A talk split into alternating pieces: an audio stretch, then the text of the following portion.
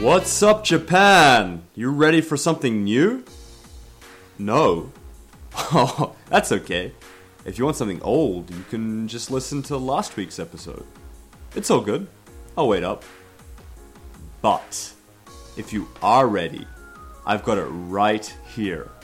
A brand new episode of Fushinagi Radio. じゃあ、みんな元気かわしはポール・エシンギーんじゃ。よく聞こえるかおい、 カツにでも敷かれるんか？彼女を誘う金がないか？そもそも彼女があらん？世話ないけん。ポールからドラえもんやら。美術館の楽しみ方は中間速度です。ポールです。美術館の楽しみ方は五感で楽しむ、えー遠山です ご五感なんですか？五感で楽しむはい。はそれは僕の方よりなんか分かりにくい気がします。そうですね。いやポールのはこれどういう意味？じゃあ中間中間速度ですね、えー英語で言うと、えー middle speed っていうのかな、じゃあ僕はあの美術館に行く時は、あの好きな作品を見に行きたいけど、好きじゃない作品はあんまり見ないです、ドはあはあはだからもう具体的に言うと、えー美術館の室お部屋に入って、えーちょっとざっと見て、あうんうん。な気になりそうなあ絵とかなんか作品があれば、それに寄ってあ寄みっててってはいえー見ます、しかも、まあ、ちょっと深くなるようですけれども、説明書はあんまり読みません。おおいいこといいこと。あそう。いいこと。えあうんなんか最初からいい 僕はそれいいことだと思うあ本当、はい。えなんで？それはねやっぱ日本の今のね美術館の状況がですねやっぱりあのー本当に絵画とかその美術館の作品に興味があって来てる人よりも、うん。観光の感じで来てる人が多いんですよ。バス旅行のに一つで来たりとかするんで、はい、そういう人たちっていうのはうん。その絵が素晴らしいんじゃなくて誰が描いてるかとかはそういう文字情報の方が重要になってきてあはあ僕はだから昔ねうん。あのー今から10年ぐらい以上前に、ん。ゴッホの展覧会に行ったんですけど、うん。まあ、3時間ぐらい待って見ました、はいはい、はい、もう人人気なんでねゴッホっていうのはね。そうで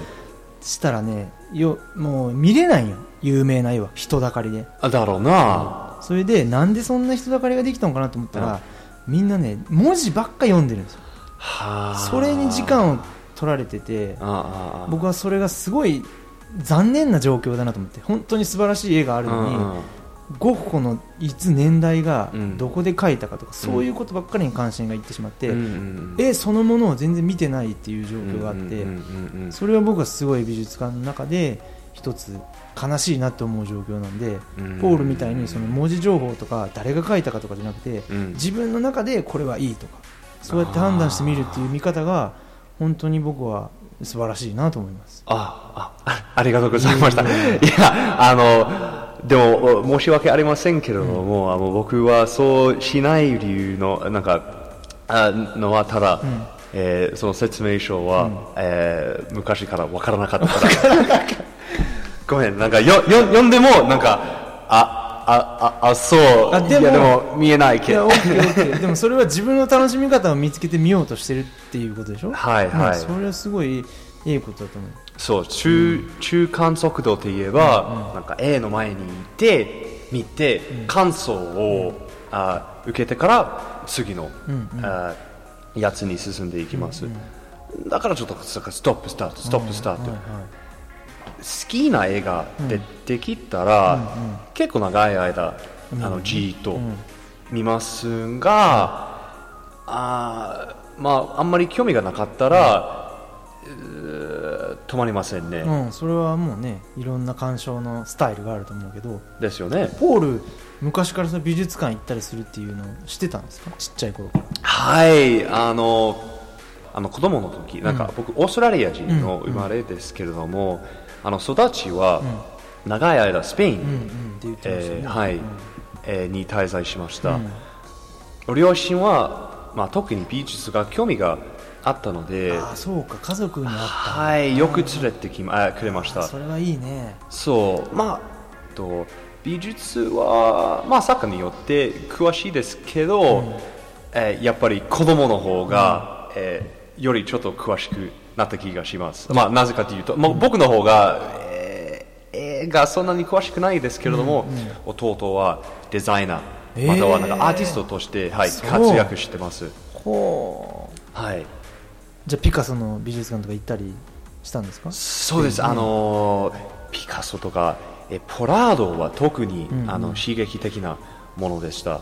もうスペインの美術って言えば、あ激しいでしょ、うんうん特にポラードはそう。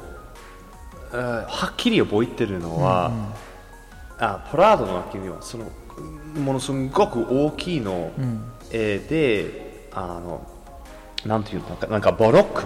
バロック、うんうん。バロックなんかすごいく暗い感じの絵、うんうん。うんごめんなんかこのところで、あ言葉が全然足りませんね。いや いやいいよそれも語彙がなんかそうですね、えーえー Feast of Herod with the beheading of Saint John the Baptist って言います。晩餐、晩餐のシーンが描か,、描かれてます、うんうんその晩餐のシーンの、えー真ん中よりちょっと右のところで、人の頭がポンと皿に、乗されした、まあ、お男の子、ん。えーになんか小さい男の子にとって、それは非常に面白くあて面白い方まあ、ぐ黒いですね。な。ああいう作品は、スペインでは結構あります、うんうんえーだからまあきっかけとして、うんはいはい。あーそのそれに興味が持ちました、えー富山さんの僕はねだからあれね全然違うんよポール家族も美術に興味がないし、はい。うちも姉がおるけど姉も別に興味がないしあそう。で僕自身も全く興味がなかった。音楽はずっと好きでい。っちゃい頃からもう身近にあったし自分でも好きで調べたりとかしてましたけど、はい。美術とかは本当に高校ぐらいまではうん。ゴッホとルノワールの違いもわからんかったし何が A かとかも全然わからなかった。へでも大学に入った時に授業であの美術館に行ってあの感想レポートを書きなさいっていう授業があって、それで行ったのが大阪にある国立国際美術館っていうのがうん。移転して新しくなった最初の展覧会が現代美術の父って言われてるうん。マルセル・ドゥシャンっていう人の展示だったんですよ。はい。彼がその現代美術っていうのをまあ作ったというかこう始まりのような人でもう非常にまあ歴史的な伝説的な人物なんですけど、うん。それをまあ見に行ったとどのどのくらいなんかその人はどのぐらいに？1910年代とか、はい。10まあ、13年とかに絵画とか描いたりして、そのまあ、問題作である「はい。泉」っていう作品があってほう。それはもう普通にみんなが使用してるはい。トイレの小便器。ははい？小便器を美術館に置いた あそうまあ現代美術っぽいですよの始まり。今までは絵とか彫刻作品がはい。美術館に並んでたのに、はい。その人は美術館っていう建物がうん。作品を生み出してるんじゃないか。と、うん。絵とか彫刻が素晴らしいんじゃなくて美術館っていう空間に何か物を置けばもうそれが作品っていうことになるんじゃないかっていう場を問いかけたの、はいはい。それでもうすごい皮肉ってしかも名前もマルセル・デュシャンじゃなくて 別の偽名を使って出して。はい。でそれは無審査で誰でも、あのー展示できるっていう展覧会だったのにこんなもん作品じゃないって言われてただの便宜じゃがなって言われて断られたの。でも今多分学芸員100人に聞いて、あの現代美術の始まりで一番センセーショナルな作品って何ですかって聞いたら100人中多分90人がその泉っていうぐらいうん。その発想を変えたんよねぜあーなるほど。もうきっかけともうなうそうわけですか。きっかけになった人。この前高本先生にインタビューさせていただきましたけどもうそのお話まあいろいろお話ができたんですけれども、その中には、えー高本さんによりますと、うん。えー意思さえあれば、もうある意味であの意思さえあれば作品がなんか何でも作品になれるわけですね。だから高本さんなんてまさにマルセル・デュシャンの、うん。ここうなんていうんだろう系譜の中におる一人だと思う。今の、はい。絶対めちゃくちゃ高本さんみたいな作品作ってる人がいっぱいおって、そのトップにはデュシャンがおる。まさにはい。日常的なものを使ってうん。作品作るっていうことをうん最初にしたレディメイドっていうんだけど、はい。そういう制作の方法を取った最初の人。しかもその人はめちゃめちゃ変人でうん。うんそれでみんなが変人そうです。お面白いとか言って真似したりとか興味持ち出したら、もう作家活動を一切やめて、うん。チェスばっか打ち出すえー、そうもうチェスしか打たなくなって。一時期しか作品そうやって作ってなくて、もう晩年はずっとチェスおばっかりしてたっていう、もう変人中の変人で。変人そうです。まあでもそういえばあのその作品自体より、あの本人の方がなんかきっかけとなったわけでしそうだからあの作品も面白いけどその人にも魅力があったというか、うん。で自転車の車輪をね椅子とくっつけて作品ですって言ってみたりとか、うん。うん既存のものと既存のものをこうくっつけてうん。もともとあるものともともとあるものをくっつけて、うん。美術館に置いて「はい作品です」とか言ったりとか、うんまあ、そういうもう発想がね今まで全くそんなことがなかった状態で出てきたそういう作家なんで、はいはいはい。まあ、非常にで僕が見に行ったのはそれで。そうですね。なんかあのそれがあ最初に展示した時なんか当時と同じようにあのえ遠山さんにも感動えあな何って思った？僕も同じ。これ なんかえ、ま、これ間違い間違いな？んですよそれだって当時1800円ぐらい払ってですよ、うん。見に行って、結構高えな美術館って行ったことなかったんで高いね。高いなと思って行って、置いてあるのが便器とか はい。自転車の車輪が置いてあってえこれ？作品っていうので自分で考えたの。はい絵とかだったら綺麗とかうん。色が美しいとかしか考えてなかったのに、そうぎ技術が。そう技術のこはとばっかり考えてたのに、い。技術の結果。でもデュシャンはこれって美術なのっていう、うん。なんかこうもっと根根っこのことを考えさせてくれたとう。ん。僕が自分が考えたりするのが好きだったんではい。て哲学とかが好きなんで、はいはいはい。それを見た時にもううーんって動けんようになって、ん。なえー、と思って、うんで解説も書いてあるけど美術館に行ったことなかったけん、うん。あんまりよく分からなくてそれも、そうやな、うん、ちょけんこれ何？っていう、うん。出発点。だから最初にデュシャンに会ってなかったら、もうこういう仕事に僕はもしかしたらなってないかもしれないあそう、それぐらい楽しかった。美術ってこれもっと言えば、うん。俺でもできるかなって思ってしまったとあああああ。もう縁遠い、はい。なんかすごい絵がうまいとか、あそういう人しか美術できんと思ったのに、うんうん。えこれ誰発想だけで誰でもできるがんって思ったのがすごい身近にそのデュシャンっていう人をうん。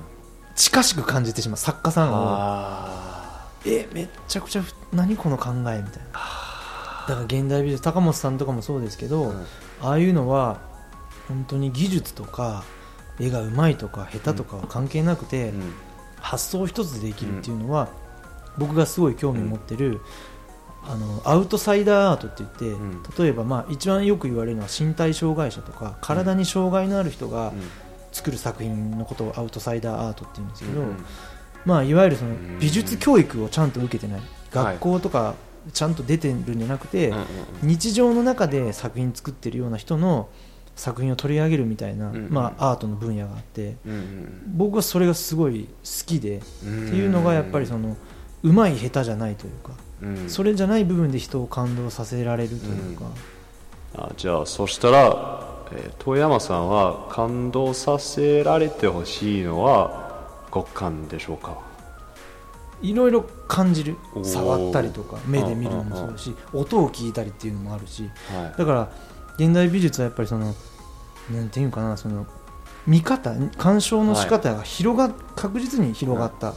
その始まりがまあ便器だったわけだけどあ便器から始まっていって 感じ方がもうこういろいろできるようになったっていう、はいはいはい。それがもう今の美術館のまあ一つの特徴であり、まあ、うちの奈義町現代美術館のすごい大きな特徴なのかなというふうにそうですね。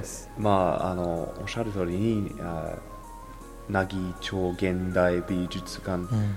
はあその点で結構いいと思いますね。あのこれは難しいようでもあり子供でもみんな誰でも楽しめるっていう部分で強みでもあるというな、そうですね、うん。まああの比較的にあの技術美現代現代美術館とは言っても、あ非常にもう楽しみやすいと思いますね、うんうんうんそう思います。あのハードルが高くないですね、うんうん。あのもし子供とかもなんか人に、あの美現代美術になんか紹介したい気持ちがあれば、うんもうあの何もかからうん。いや本当にそう思います、いいですね、もう美術の理解は結構大事ですからね。大事大事よ。それはもう一番僕が思うのはそれこそ教育とかの観点で言うと、物事を別の角度から見るっていうのがはい。美術ってすごいあの教育といい接点があるなって思って。うん。やっぱり便器とか？便器。だって便器なんて置いたら、はい。普通の考えからすると、汚いもんダメもんとしか思えんけど、はい。例えば美術館にその小便器が置かれることによって、うん。それ作品じゃって出されたら、うん。あれ意外と便器って形かっこよくないみたいな。ま まあ確かに。デザインかっこいいんだよね。あれはトイレにあるけん、うんもうなんか嫌じゃって思うけど、うんうん。あれは別のところに移すと、うん。あれ？なんかちょっとみかっこよくないっていう,、うんうんうん。それはただただ便器を、まあ、例にとってやるだけで別のことにも言えることなんやな。うんうんうん。それで対人間でもそうだしあれあの人ってすごい嫌な人だって思ってたけど、はい。別のところで会った時にあ意外とここから見るといいことなんかあ思い直すっね、ていい人間だはなとか、そういう見方の転換ですよね、それを現代美術デュシャンが言いたかったのは絶対僕はそういうことだと思ってて、はいはい。人間が凝り固まっても一つの方向しか見るんじゃなくて、はい。別の角度から見ればあなたが生きてる生活だっていやうん。もう仕事でつまらんとか、うん。もう時間がなくて楽しくないんだばっかり言うんじゃなくて、うん。それをもう一回別の角度から見たら生活もっと楽しいこといっぱいあるよと、っていうメッセージだと僕は思っててあそれはもう本当素晴らしいなっていう。ーうん。いいね。OK 綺麗にまとめてくれましたので本編に行きたいと思います。じゃあよろしくお願いします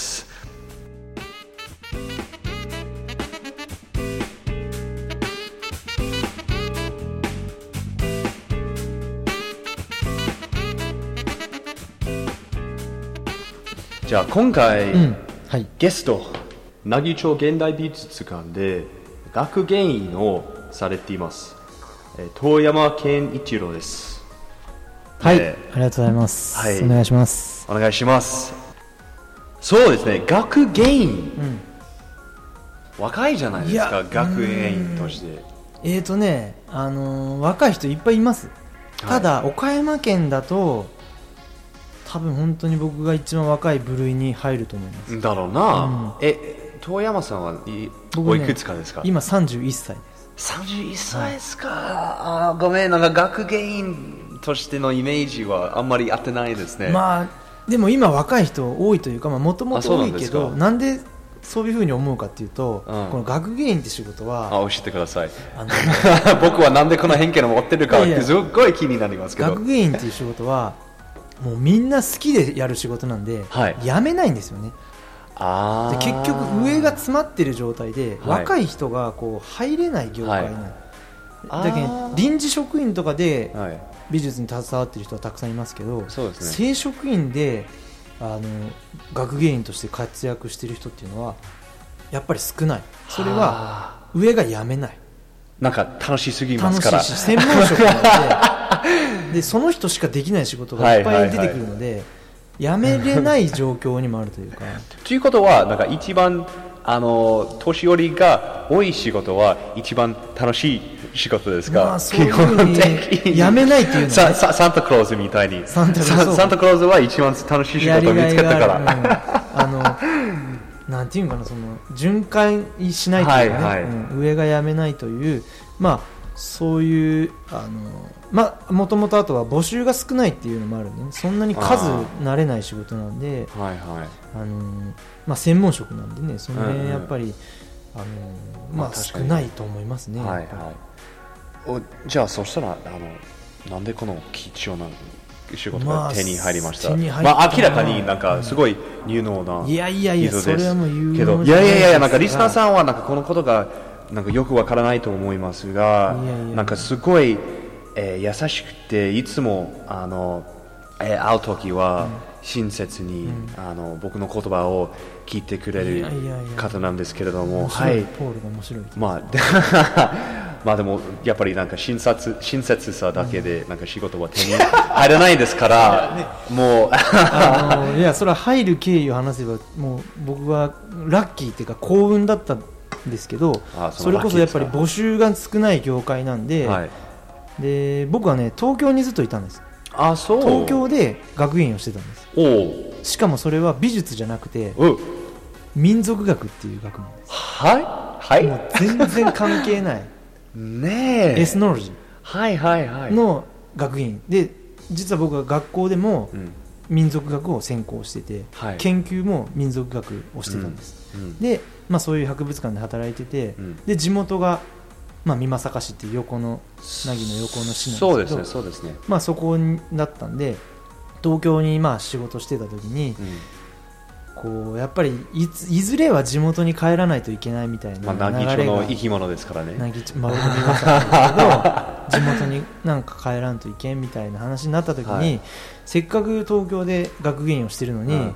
地元帰ってこう関係ない仕事つくの嫌だなって思ってたらうん。うんちょうどうん。二十何年ぶりには美術館の募集があってあ。それを友達に教えてもらって凪が募集してるよって。でこれなんか運命感じるなと思って僕も感じますよ、帰ろうと思ったタイミングでうんこんなち地方で美術館の仕事なんてできるって僕は思ってなかったんで、えーこれはなんかすごいなんか流れがあるなと思って、はいはい。あのまあ、受けさせていただいたというはい経緯があります、はまあ縁ありますね。ね。そうですね。まあはい。そうです。でも、うん。なんかちょっともうちょっと学芸員について話したいと思いますけれども、うんえー学芸員っていう言葉の意味は、なんか適切な英語の言葉とちそうやな、ね。え。今はあのキュレーターとかっていうふうに言われたりしますすけどえそれ日本でも通じますか？もう今日本は結構言いますけどただえなんかその気がしました。クリエイターっていうのはどっちかといえばなんかこう企画をしてうん。僕がこの展覧会企画しました。ドーンみたいな。前に昔はね学芸員って前に出る仕事じゃなかったんです。よ、もっと後ろの方でサポートする、やっぱり作家さんの方が偉いのではいはいはい。作家さんを目立たせてあ学芸員の名前なんてそんなに出なかったんですけどなんだろうな。ある時期からはい。なんかこうカリスマキュレーターみたいなこう学芸員が企画して有能さをこう競うようなはい。展覧会が増えだしてから学芸員っていうのが注目され始めて今はなんかこう学芸員イコール偉いとかかっこいいみたいな仕事にちょっと思われがちですけど遠山さんみたいに。いや僕はもう本当に 僕なんてでもうん。一昔前はうん。学芸員は雑芸員って言って、まあ、雑芸員っていうのは何でもする人みたいなはいはいはいはい。イメージででそれはうちの美術館にはすごい当てはまってるっていうのが、うん。それはいい意味で僕は捉えててうん。例えば大きな美術館だとおそらく美術館のことだけしていると思うんですけど仕事は、ね。はいはでもうちの美術館はもうやっぱ掃除から始まって、いはい。い、ろんなこう美術の作家さんに関わることだけじゃなくて、うんもっといろんなこう範囲のうんうん。こともしないといけないっていうのは全体をもう美術館見てるのでそれはなんかね、まあ、前僕がいた博物館だと本当にその博物館うん芸術関係のことしかしなかったんで新鮮ですしうん。あとは奈義町現代美術館はお客さんと距離がすごい近い学芸員が、うんそうですね。ね、普通学芸員と話なんてできないですけど 僕らがレジしたりもするんで、なんかすぐなんかすぐ案内しそうそうなそうそうそう。姿勢を。そう。そう。それが特徴だと思うし 僕もすごいそれは楽しいです。お客さんがいろんな反応を直に示してくれるんで、うんうんやっててすごいやりがいのある仕事だなというふうに思います。あこれはもうご存知かどうかわからないですけど今言われた curator っていう言葉は curate っていうラテン語に由来しています。えー預かったり扱ったり、えーケアしたりするみたいな感じ。だから遠山さんの仕事は、まあ、どちらかというとキュレーターの本来の意味に近いと思います。それはそうかもしれない。ね。面白いですけどそれは、うんうん。え